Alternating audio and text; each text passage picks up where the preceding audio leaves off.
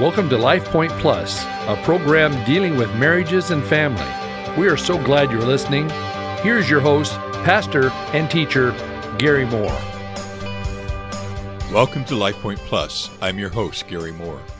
We closed last week's broadcast talking about how some people never trade places because they don't make it a priority.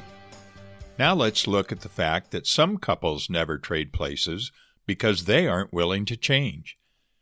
In mid December 1970, psychologists John Darley and C. Daniel Batson conducted an experiment at Princeton that has been replicated in hundreds of social psychology classes at universities since then. The study was inspired by the parable of the Good Samaritan. I'm sure you know the story well. Thieves beat and rob a man traveling from Jerusalem to Jericho, leaving him naked and half dead by the side of the road.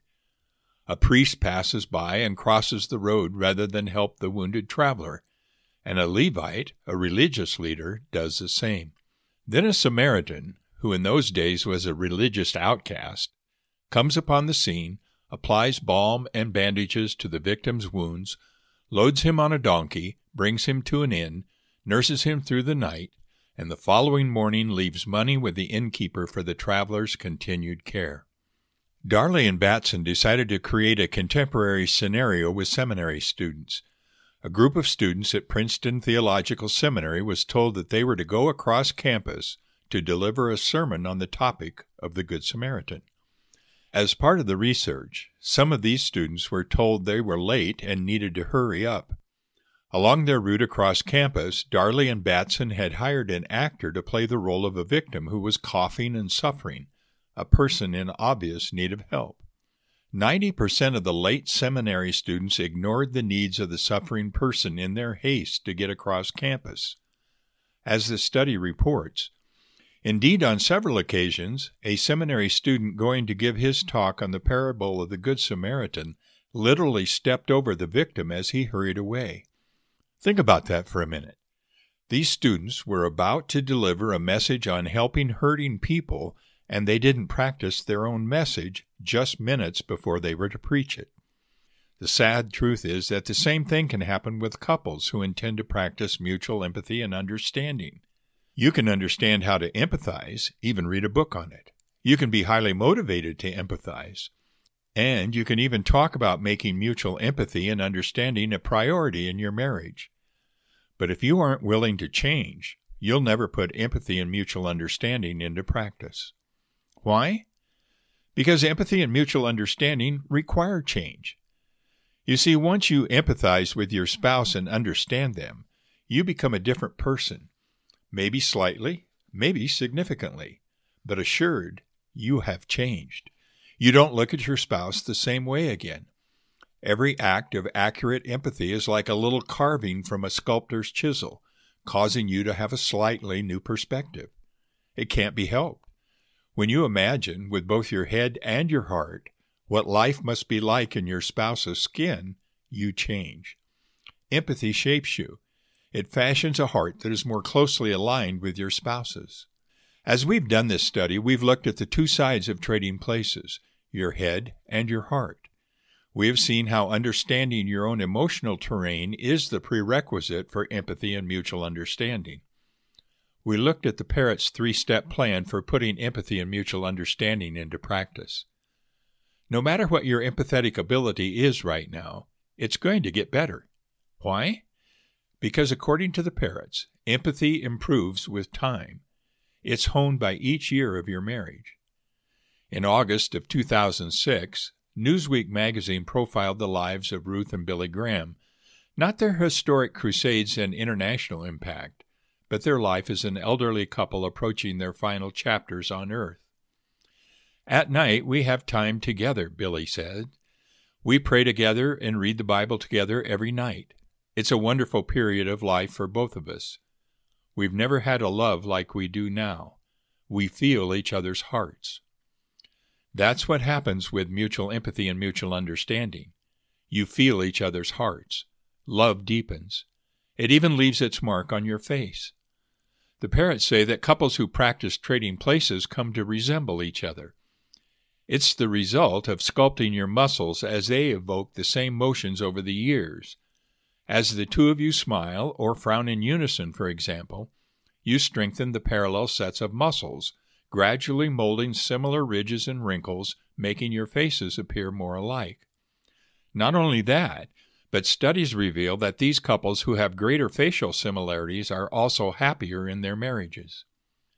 As we said in an earlier program, it's known as the Michelangelo phenomenon. It turns out that mutual empathy and understanding helps us sculpt not only each other's faces, but the shape of our marriage as well. Of course, this assessment assumes your willingness to move into your partner's heart. And if you do, it will be the best move you'll ever make in your marriage. So, how do you trade places when your spouse doesn't want to? Let's be honest. Not every spouse is equally motivated to work on their marriage. Not every spouse is motivated to read another marriage book. And not every spouse is willing to even try something new about mutual empathy and understanding. So, what can you do when your spouse shows no interest in being proactively empathetic with you? You're likely to think, What's the use?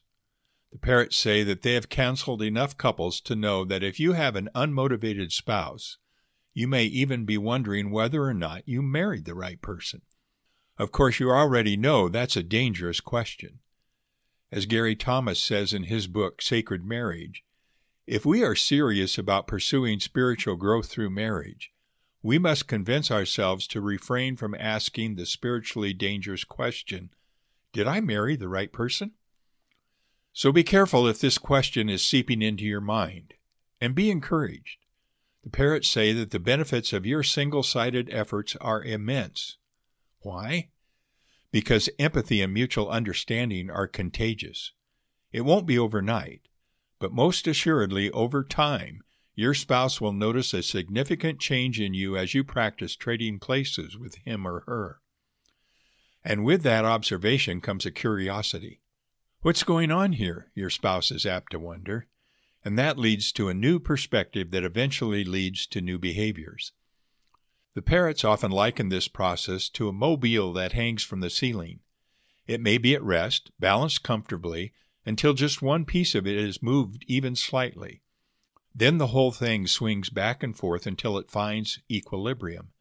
In other words, because one piece of the mobile is moved, the rest of it has to eventually move with it until it finds a new balance. The same is true in marriage. Sometimes it takes just one spouse to make a change, and that change eventually leads to a change in the whole marriage. Empathy and understanding work wonders when they are a two way street. But if your partner's not there with you, don't lose heart. You may feel discouraged by his or her lack of motivation, but you'll almost certainly discover in time that your empathy has rubbed off you will find that your empathy begets empathy from your spouse. All that's needed in most cases is patience and a refocus from wondering whether you married the right person to a focus on being the right person. The late Bernard Guerney said, More than any other single deficiency, I think it is the lack of mutual empathy which results in sword drawing in marriage. I would add that it's also the lack of mutual empathy and mutual understanding. Now I want to turn your attention to a small book that I read a couple of months ago. It brings a little different perspective to the marriage relationship. It's written by Marcus Warner and Chris Coursey. The title is The Four Habits of Joy Filled Marriages. We're going to spend the next few broadcasts looking at what they have to say. I trust that what we are doing is challenging you to take a new and fresh look at your marriage relationship. As I've said before, authors and specialists, no matter what field they are in, tend to stay in their own silo. For Warner and Coursey, their silo is joy. Joy is at the center of their approach. So keep that in mind as we begin our journey. You may have heard it said that love is a choice. I've said that as well. Warner and Coursey say that strictly speaking, this is not true. They say that love is attachment. It is a bond you share through good times and bad. You can choose to do loving things. You can choose to do kind things. According to them, you cannot choose to feel love. However, the more joy you build into your marriage, the more that feeling of being in love will stay strong and grow. They say that falling in love is all about joy. When you fall in love with someone, you experience a joy explosion in your brain that floods your body with hormones like dopamine and oxytocin that make it hard not to smile. Couples who stay in love throughout their married lives are couples who excel at the art of keeping their joy levels high. The opposite is also true. Low joy couples are in trouble. Falling out of love is all about the absence of joy. A joy gap is the length of time between moments of shared joy. But when too much time passes between moments of shared joy, a joy gap is created that makes you feel distant and alone in your marriage. The wider the joy gap becomes, the more likely it is for your problems to overwhelm you. Couples who let the joy gap too wide struggle tremendously and start to feel hopeless about their marriage. Not only does the gap rob you of intimacy, but the gap begins filling with resentment. Bad habits can begin to form that keep you apart instead of bringing you together. You start to feel like you are falling out of love. People rarely just wake up one morning to the thought, I'm not in love anymore. It happens gradually as the gap between moments of shared joy grows wider and wider with too much pain, too much resentment, and too many bad habits in between. Well, our time is gone for today. We'll pick up here next week.